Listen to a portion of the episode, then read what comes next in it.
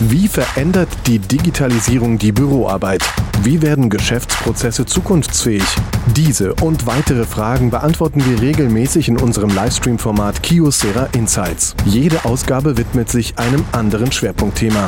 In Folge 2 ging es um das Green Office und die Frage, wie Büroarbeit nachhaltig werden kann. Im Gespräch mit Thorsten Knippertz erläuterten Jörg Dürpucher von der Deutschen Umwelthilfe und Steffen Schienbein, Vertriebsdirektor Kiosera sowie Geschäftsführer der AKI GmbH, wie Nachhaltigkeit und Umweltschutz zusammenpassen.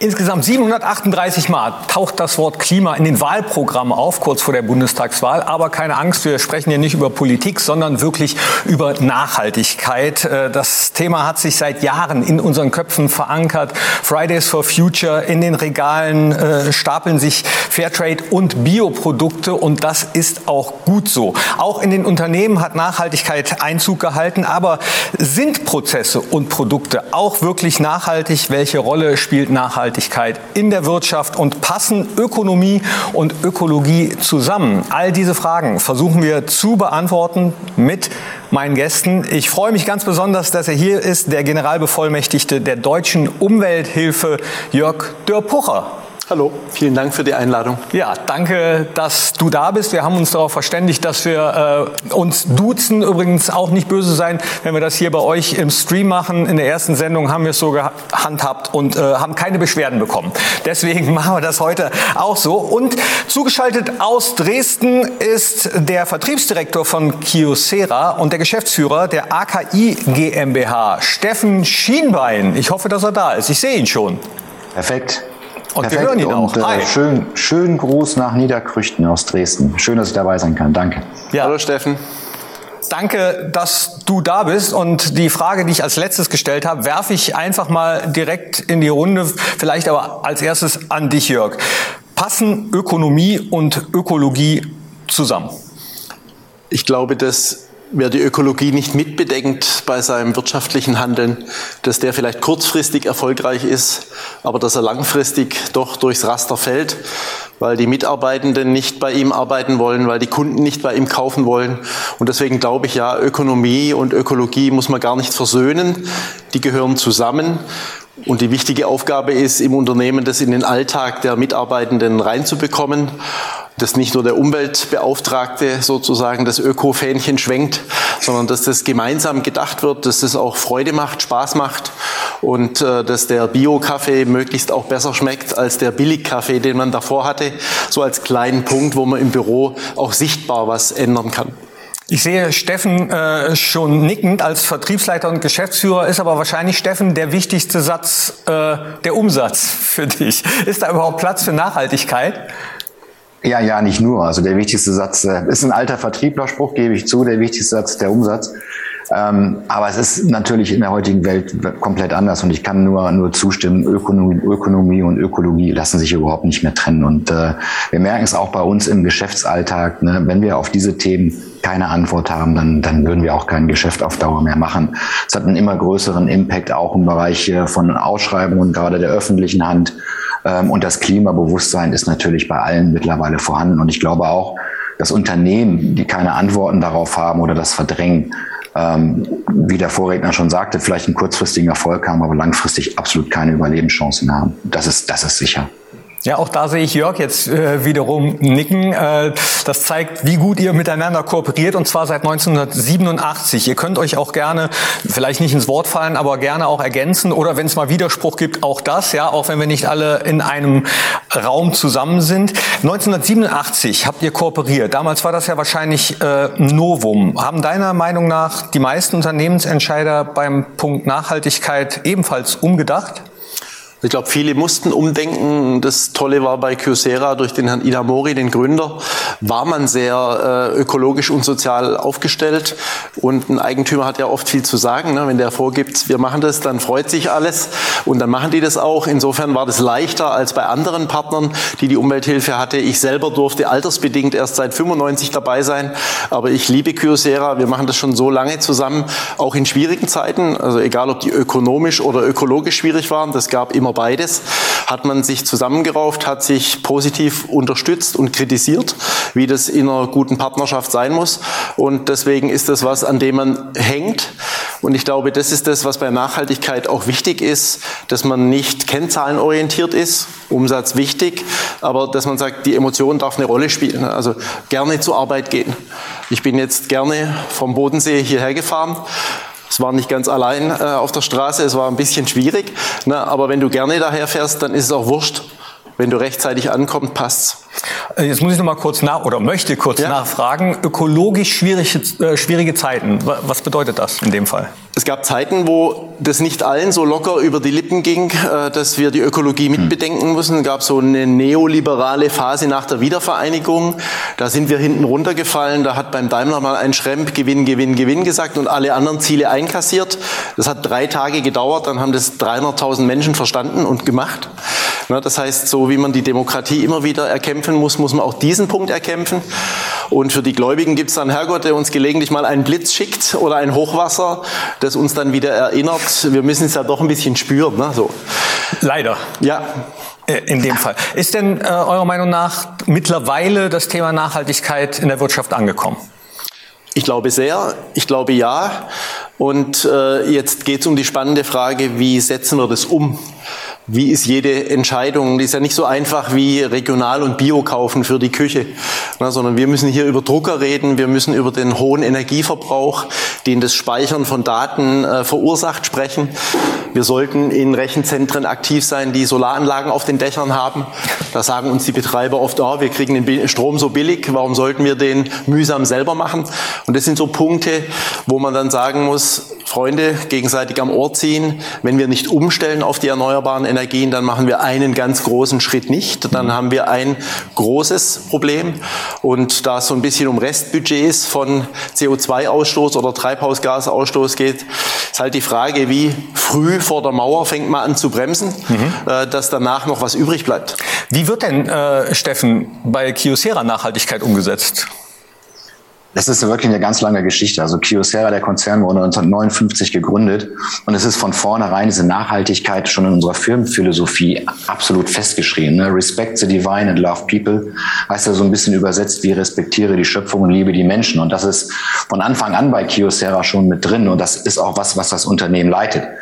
Wir sind ja nicht irgendwann auf irgendeinen Green IT oder Klimaschutzzug aufgesprungen.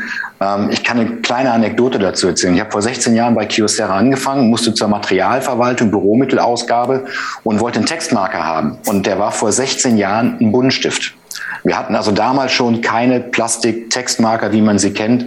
Und ähm, das war für mich eigentlich so dieser erste Schlüsselmoment, den ich auch mit diesem Thema Nachhaltigkeit äh, bei uns im Unternehmen hatte. Und äh, wir sehen uns da schon als absoluten Vorreiter.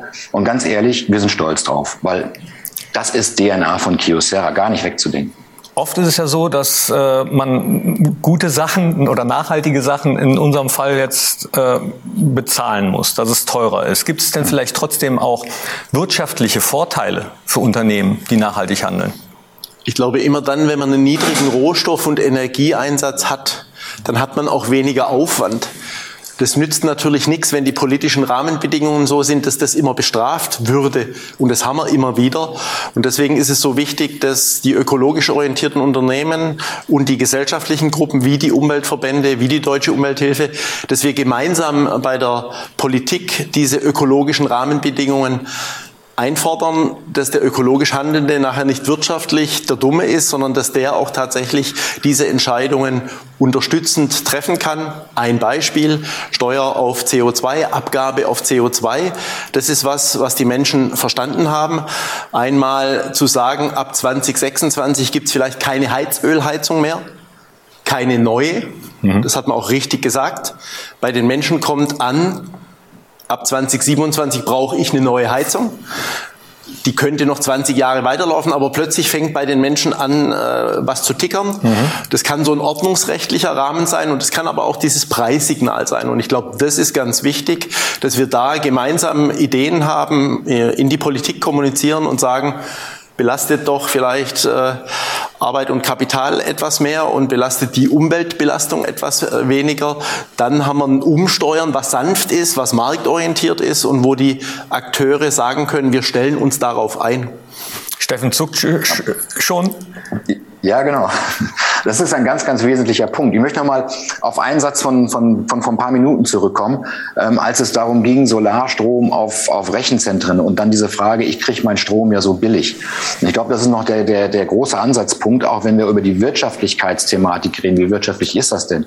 Ich glaube, solange wir noch irgendwo denken, ähm, irgendwas ist billig, dann führt die Diskussion in eine falsche Richtung, sondern wir müssen ja überlegen, was ist den Preis wert? Und äh, ich glaube, da sind wir an einem ganz, ganz, ganz entscheidenden Punkt ja, in Nachhaltigkeit, Umstellung in nachhaltige ähm, Unternehmenskulturen, nachhaltige Büroprozesse ist erstmal mit Investitionen verbunden. Aber das ist eine Investition definitiv, die sich später ganz, ganz klar aus, auszahlen wird, weil, wie gerade schon gesagt, äh, meistens sind hinterher Prozesse effizienter, sie gehen schneller. Wir reden zum Beispiel bei der Digitalisierung von, äh, von Büro- und Informationsprozessen, reden wir ja faktisch von ein, einer Dematerialisierung. Ne, das heißt, wir hatten vorher das Dokument, was auf Papier war, ne, ist jetzt eine digitale Information, die durch Systeme geht. Und das hat schlussendlich natürlich auch einen Kosten und irgendwann auch einen Wettbewerbsvorteil. Das ist, das ist völlig klar. Wir gehen diesen Weg total konsequent. In unser Print Green Programm, wo wir später nochmal drauf kommen, investieren wir pro Jahr in Deutschland knapp eine Million Euro, teilweise auch zusammen mit unseren Partnern. Und äh, wir sehen ja den Benefit und den Vorteil, der daraus entsteht. Also Investitionen in das Thema Nachhaltigkeit sind ganz, ganz klar Investitionen in die Zukunft. Jetzt hast du eben, Steffen, äh, die, die Textmarker angesprochen. Das würde mich mal interessieren an euch, die ihr gerade den Stream verfolgt. Was wird denn eventuell bei euch im Geschäft, in den Läden, im Büro schon umgesetzt, was das Thema Nachhaltigkeit betrifft? Und ähm, Außerdem würde ich auch noch ganz gerne, weil ja nicht jedes Unternehmen schon lange nachhaltig denkt, nur noch äh, vielleicht ganz kurz von euch wissen, wie kann man als Unternehmen das bisher noch nicht nachhaltig gedacht hat, so einen Change-Prozess einleiten? Also wie kann man äh, als Unternehmen am besten vorgehen, um nachhaltiger zu werden? Ich glaube, der zentrale Punkt ist, dass die Eigentümer und das Management die Entscheidung treffen, wir wollen das und dass sie dann sich mit ihrer Belegschaft zusammensetzen und eher mal die Frage stellen, was bedeutet es für uns? Was ist für euch wichtig? Was stört euch vielleicht schon? Weil ich sage, jede Belegschaft, die über 100 Menschen umfasst, hat auch zwei oder drei Ökos darunter, die sich da schon lange Gedanken machen, vielleicht daheim, vielleicht im Verein. Ähm, und die sagen, super, jetzt kann ich das endlich auch in meinem Unternehmen unterbringen und tun. Und der zweite Punkt ist, dass man sich mit Gleichgesinnten zusammentut. Es gibt, glaube ich, keine Branche dieser Welt, wo man das erste Unternehmen wäre, das sich darüber Gedanken macht. Und es gibt auch keinen, der vom anderen nicht ganz viel lernen kann.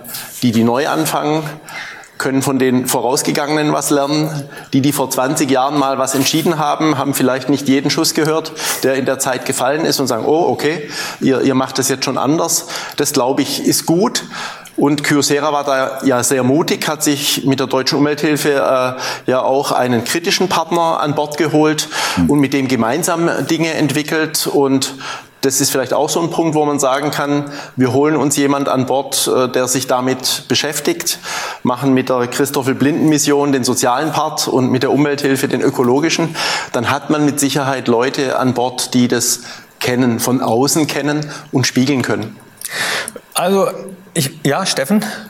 Ja, ich, ich, ich sehe das ehrlich gesagt in der heutigen Zeit kaum noch als Problem an, dass man sowas in einem Unternehmen wirklich einführen kann, weil wir stehen ja an einem anderen Punkt als noch vor vielen, vielen Jahren.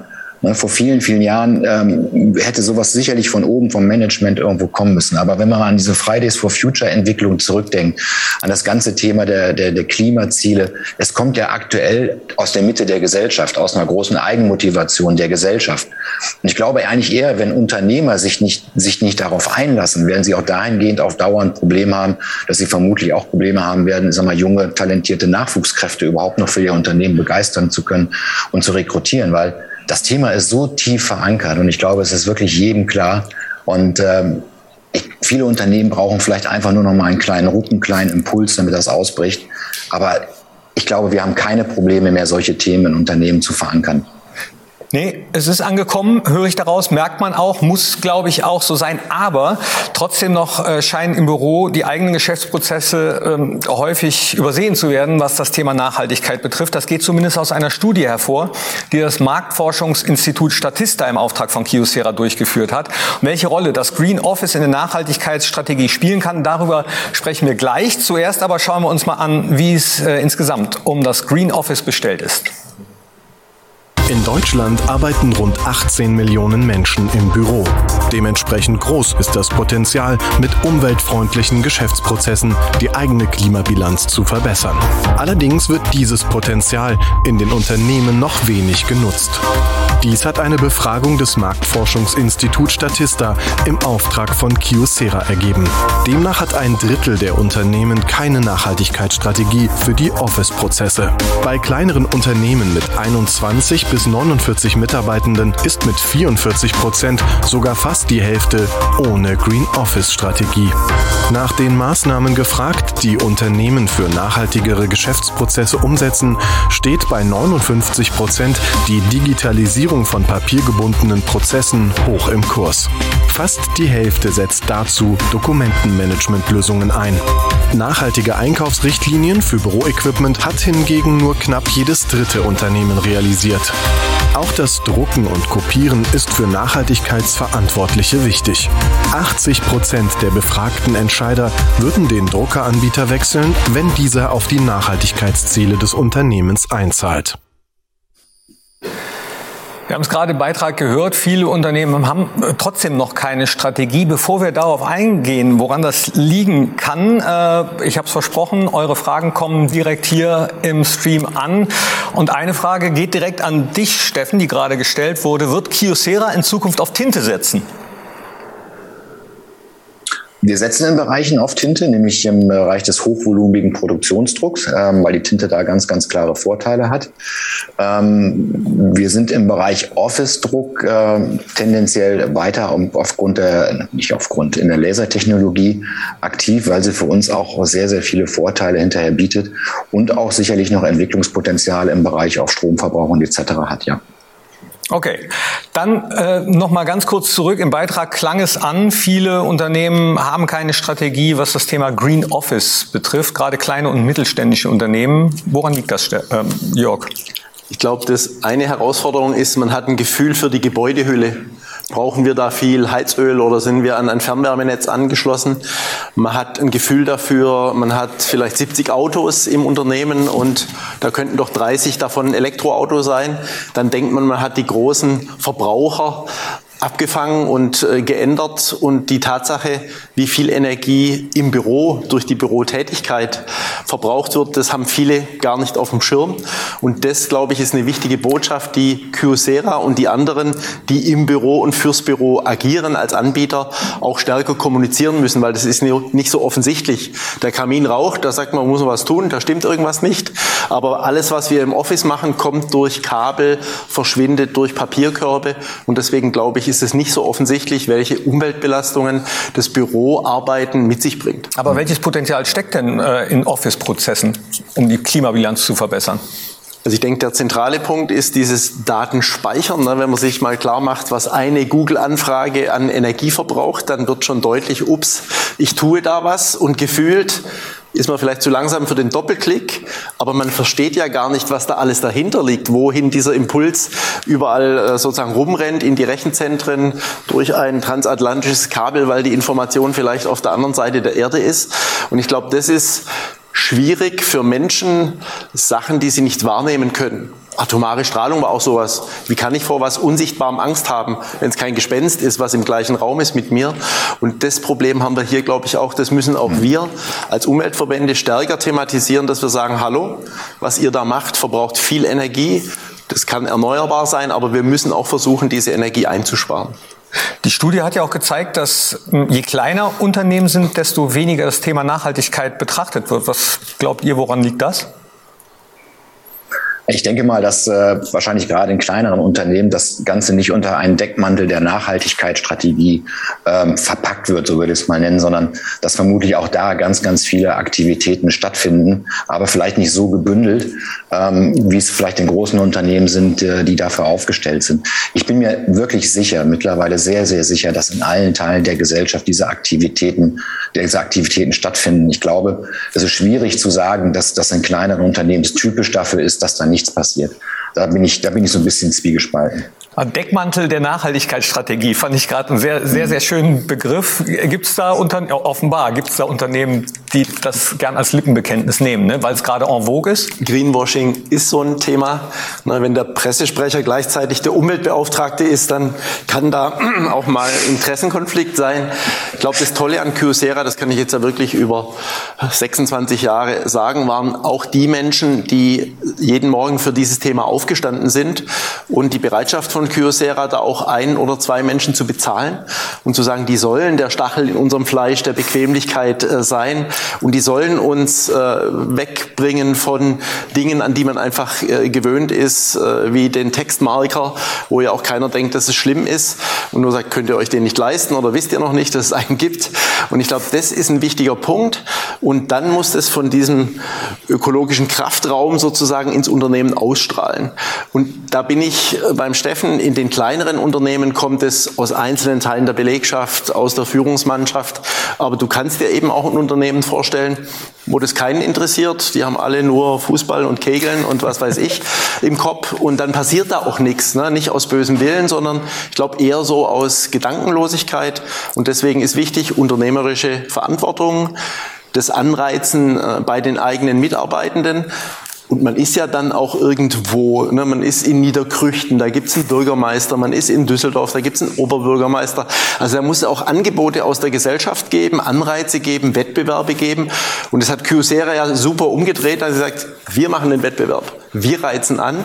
Und das kommt, wenn es nicht wenn es nicht zu ehrgeizig rüberkommt, dann kommt sympathisch rüber. Und dann hat jemand Lust, da mitzumachen und äh, kann ein Unternehmen wie Kyocera von einer ganz anderen Seite kennenlernen und kauft vielleicht drei Jahre später einen Drucker und gehört dann zu den Menschen, die sagen, ja, klar, das kenne ich doch, äh, die machen doch auch diesen tollen Wettbewerb. Man muss da ein bisschen Fantasie haben. Wobei Fußball und Nachhaltigkeit sich ja auch nicht ausschließen, wo, was wir später noch zum Thema haben werden, Stichwort Mainz 05. Ja? Die machen das super. Ich bin VfB-Fan und muss zugeben, in einem Nachhaltigkeitsranking wäre mein VfB vermutlich hinter Mainz. Ja, bei anderen Vereinen in der Bundesliga auch noch Luft nach oben, sage ich mir. Aber dazu, wie gesagt, später mehr. Weiter eure Fragen gerne in unserem Chat Chat-Modul. Ähm, was zeichnet denn ein Green Office eigentlich tatsächlich aus? Also damit man das nicht nur so als Label draufklebt, sondern was ist ein Green Office?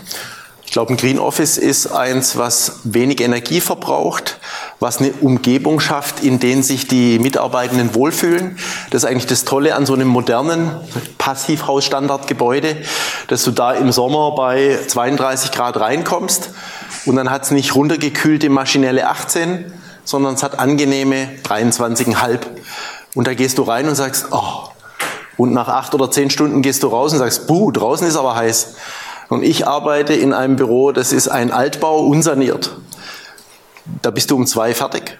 Da kannst du bis sechs da sitzen und dem Chef sagen, ich arbeite hart, aber du schwitzt vielleicht stark und, und da passiert dann aber nichts. Und ich glaube, das ist so das Green Office zusammengedacht. Da wird der Bioabfall getrennt gesammelt, wenn doch ausgedruckt werden muss. Ich bin ja auch ein älterer Mensch. Ich kann schlecht immer nur am Bildschirm die Texte verändern. Ich mal da noch rum. In Zukunft nicht mehr mit dem Textmarker. Ich habe einen Textmarker auf meinem Schreibtisch, muss ich ändern. 16 Jahre nach Kyocera. Und so, glaube ich, kommt da Aufenthaltsqualität, Leistungsfähigkeit und dieser ökologische Gedanke zusammen. Und wenn eben der Bio-Kaffee nicht schmeckt, dann passt es nicht. Mhm. Und wenn das Wasser nicht auch gesprudelt werden darf, Heilwasser ist besser, Wasser aus dem Wassersystem ist besser. Wenn aber einer die Bubbles braucht, dann muss der auch Sprudel trinken dürfen. Also das darf auch keine Ökodiktatur sein, wo man sagt, keiner darf mehr sich selber sein und dass man heimlich samstags Currywurst isst, das dürfen die Kollegen aber nicht wissen. Also wir sündigen alle ein Stück weit, das muss locker sein, das muss Spaß machen und dann nimmt man vielleicht auch mal ohne Veggie Day den Gemüseburger als Currywurst-Fan und da mhm. müssen wir so ein bisschen hinkommen. Oder wenn die Currywurst dann nicht mit der Plastikgabel, sondern... Genau, und nicht jeden Tag, sondern vielleicht nur freitags statt Fisch. mit der anderen. Jetzt äh, als Unternehmen darf man aber natürlich die anderen Kennzahlen nicht außer Acht lassen. Man will ja wissen, was dabei rausgekommen ist, wenn man investiert hat. Wie ist das bei euch, Steffen? Äh, habt ihr Kennzahlen, mit denen ihr bei Kiosera den Erfolg eurer Maßnahmen dann auch analysiert? Und wenn ja, welche? Ja, natürlich. Also das äh, wäre ja sträflich, wenn wir das nicht tun würden. Ja, als erstes freuen wir uns wirklich immer darüber, dass äh, wir sehen, wie sich ähm, die, die Tonnen an CO2, die wir ja nachträglich ähm, kompensieren oder durch Kompensation neutralisieren für unsere Hardware und Toner, wie die permanent steigt. Und wir sind mittlerweile jetzt gerade bei 500.000 Tonnen angekommen, die wir, die wir kompensiert haben. Natürlich Kompensation, danach am besten äh, Verringerung und Vermeidung von CO2. Aber ich denke mal, die Kompensation ist Stand heute heute noch ein äh, mehr als legitimes Mittel und äh, auf Dauer wahrscheinlich nur als Art Brückentechnologie zu sehen. Natürlich sehen wir auch, andere Kennzahlen. Wir sehen ähm, Ausschreibungen, die wir gewonnen haben aufgrund dieses Engagements, ne, wo eben nicht andere Themen im Vordergrund standen oder zumindest hinterher das Nachhaltigkeitskonzept den Ausschlag gegeben hat. Wir ähm, überreichen unseren Endkunden, wo wir ja sehen können, wie viel Tone haben sie, haben sie bezogen, jedes Jahr gewisse Urkunden über die CO2-Menge, die kompensiert wurde. Und ähm, wir sehen ja auch, was da passiert. Ne? Also wenn wir es zum Beispiel mit einer lokalen Sparkasse machen, dann wird daraus ein, ein Event, dann kommt die lokale Presse vorbei und das wird groß präsentiert. Und das sind natürlich Sachen, die uns, die uns sehr freuen. Und ähm, Unterm Strich sind wir ein Unternehmen, das auf, auf, auf Umsatz und vor allen Dingen Profit natürlich aus ist. Ne? Wir brauchen auch Profit, um zu wachsen, um unsere Mitarbeiter zu bezahlen.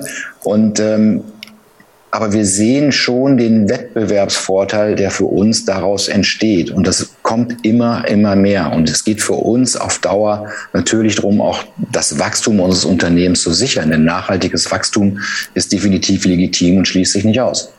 Neben der Nachhaltigkeit ist ein anderes großes Thema Digitalisierung, ist ein eigenes Thema, haben wir schon äh, besprochen, kommen wir aber auch in äh, den nächsten Insights-Sendungen von Kiosera nochmal zu. Aber wir haben in der Umfrage ja eben gesehen, dass vor allem äh, die Digitalisierung als wichtiges Mittel gesehen wird, um umweltfreundliche Büroarbeit zu fördern. Ist denn digital immer auch nachhaltig? Das ist ein spannender Punkt. Ne? wir brauchen dann klarere Regeln, wie man der Arbeit auch am Ende des Arbeitstags entfliehen kann oder für sich selber entscheidet, man will schon früher heim, weil da die Kinder wach sind und um 21 Uhr bis 22 Uhr möchte man dann nochmal arbeiten. Wenn der Chef möchte, dass man dann nochmal arbeitet, dann wird es schwierig mit dem Digitalen.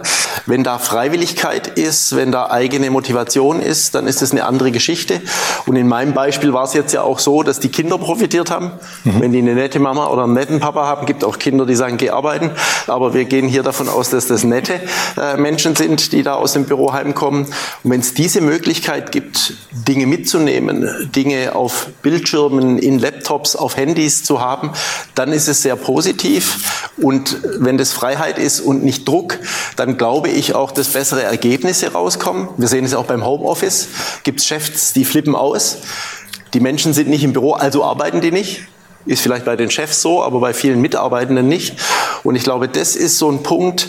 Digitalisierung kann negativ sein, aber wenn wir die Vorteile der Digitalisierung nutzen und uns den ökologischen Rucksack anschauen im Rechenzentrum, sagen, oh, das muss weniger Energie verbrauchen, oh, der muss erneuerbar erzeugt sein, dann bin ich ein großer Fan der Digitalisierung, aber mit offenen und kritischen Augen dran gehen. Das war Kiosera Insights, der Podcast.